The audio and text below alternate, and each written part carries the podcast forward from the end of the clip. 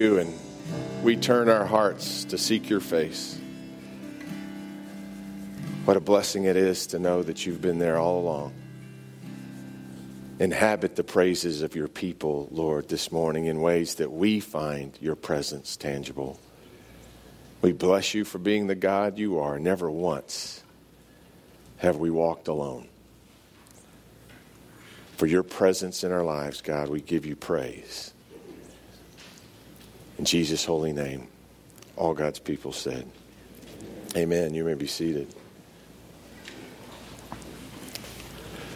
Never once did he leave us alone.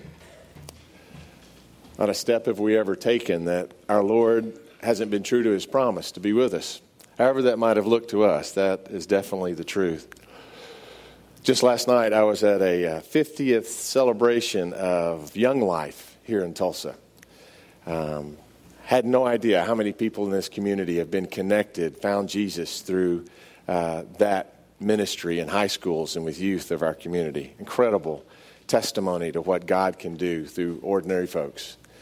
And uh, Bob Goff was the, the speaker, and he shared with us a picture and just the picture made me curious. It was a picture of, of a woman. You could tell that she was in a, in a wheelchair or, or a, a rocking chair, and she was looking out this picture window, probably in her living room.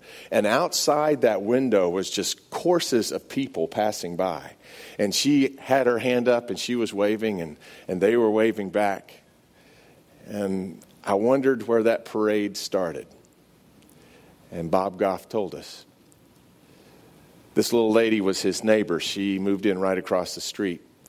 She was in her late 50s long ago when this happened and a recent widow. He befriended her uh, right away. And it wasn't too many years after that that he called over just to see how she was doing. And she said, Bob, I've got bad news. I went to my doctor today and he says it's cancer. He could hear the, the fear in her voice. It was only natural. But what amazed me was what he did. He immediately ran down to the hardware store and got two walkie talkies one to put in her bedroom on that side of the street, and another to put in he and his wife's bedroom on the other side. She would never be disconnected. Always just the touch of a button away. He would call over and call her by name. How you doing? And she would say, Bob, is that you? and he'd say, Who else would it be? You know? That a beautiful relationship began with a neighbor. We've all got one. The HOA in the community every July 4th had a great parade. And because she was a, a single and elderly lady in, in their particular community, they honored her at Bob's request. She became the queen of the parade. And so on 4th of July, they would put her in the float and she would wave to everybody as the neighborhood had their parade. And finally, the time came where he was called in. The doctor said she doesn't have long. She was home in hospice care. The community lined up for their annual parade. And the whole parade went through her front yard, by her front window. With tears of joy, she waved. Someone had made her the queen of their heart. Where does a parade like that start?